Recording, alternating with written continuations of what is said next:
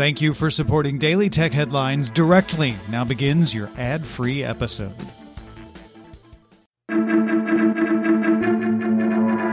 These are the Daily Tech Headlines for Tuesday, March 29th, 2022. I'm Jen Cutter. Sony revealed their three tiered plan to compete with Microsoft's Game Pass, formerly codenamed Spartacus. Previously, PlayStation Plus was $9.99 a month or $59.99 a year and included the ability to play online and a selection of games each month from PS4 and PS5 that could be added to your library for free, playable as long as you subscribe to the service. The new lowest tier, PlayStation Plus Essential, essentially continues those perks at the same price, and current subscribers will be moved to this tier at no additional charge. Middle tier PlayStation Plus Extra includes all essential benefits and a downloadable catalog of up to 400 PS4 and PS5 games for $14.99 a month or $99 a year. And top tier PlayStation Plus Premium includes all previous tier bonuses, adds up to 340 additional games, including cloud streaming PS3 games, classic games from OG PlayStation, PS2, and PSP in regions where PS Now is available, and PS4 and PS5 catalog games can now be streamed instead of downloaded. Time limited game trials and streaming to PC are also included for $17.99 a month or $119.99 a year. The rollout begins in June in Asia, followed by Europe and North America.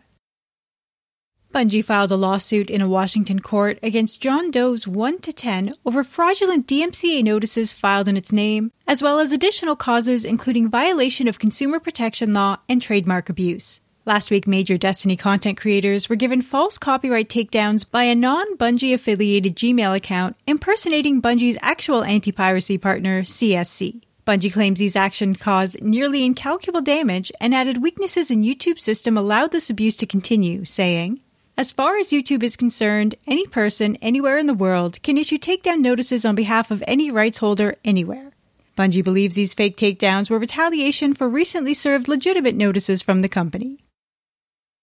The Securities and Exchange Commission charged three Twilio software engineers, along with several friends and family members, over an insider trading scheme generating over $1 million. The complaint filed in the U.S. District Court for California's Northern District notes the engineers accessed and shared financial information in a private chat as remote work took off during the breaking pandemic between March and May 2020. Family and friends executed trades before Twilio announced their first quarter 2020 results. Twilio is a U.S. cloud communications platform as a service, and a spokesperson said the company has been cooperating fully with the investigation. Apple's penalty fines in the Netherlands after an antitrust order about payment tech for dating apps has hit its maximum, reaching 50 million euros after the Authority for Consumers and Markets issued a 10th consecutive weekly penalty of 5 million euros for ongoing non-compliance. The regulator did say Apple's latest amended proposal should result in definitive conditions for dating app providers. YouTube is running a limited test featuring emoji reactions, with users able to share a reaction at a particular moment in a video, similar to the beta test of timed comments. A separate reaction panel in the comments section of enabled videos will display the emoji reactions at those specific moments, but not list the usernames of those reacting. Currently available reactions include a heart, party poppers, 100, light bulb, shocked face, tears of joy, and the always useful screaming cat. Also in emoji news, the Unicode Consortium will no longer accept proposals for flag emoji. As Unicode cannot remove a character once added, though it can update them, flags are, by far, the least used of all emoji, even though it's the largest group. The consortium is looking to limit the number of emojis added each year, and there isn't incentive to add flags that will not see widespread adoption. Flags remain automatically recommended for countries with a Unicode region code as recognized by the United Nations. WhatsApp is experimenting with an increased file size limit of 2 gigabytes for file sharing on Android and iOS instead of 100 megabytes, but only for a beta test in Argentina at this time. Currently, Telegram is the only Android messaging app allowing file transfers for up to 2 gigabytes, as Signal also limits sizes to 100 megabytes.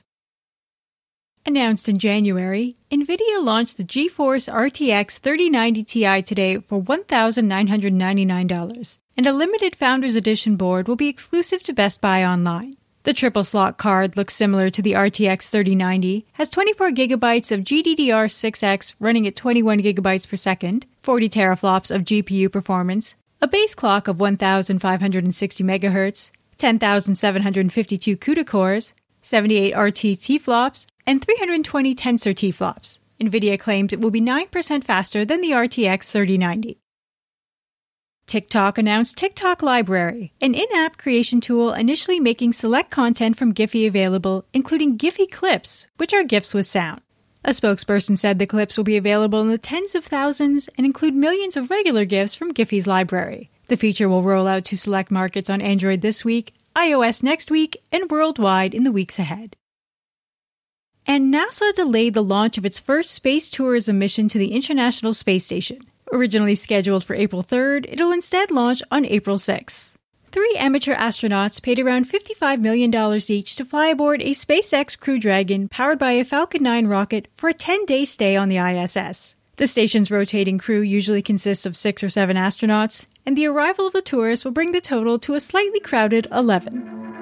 For more discussion on the tech news of the day, subscribe to the Daily Tech News Show at dailytechnewsshow.com, where you can also find the show notes and links to every headline. Please remember to rate and review Daily Tech Headlines on your podcast service of choice. From everyone here at Daily Tech Headlines, thanks for listening.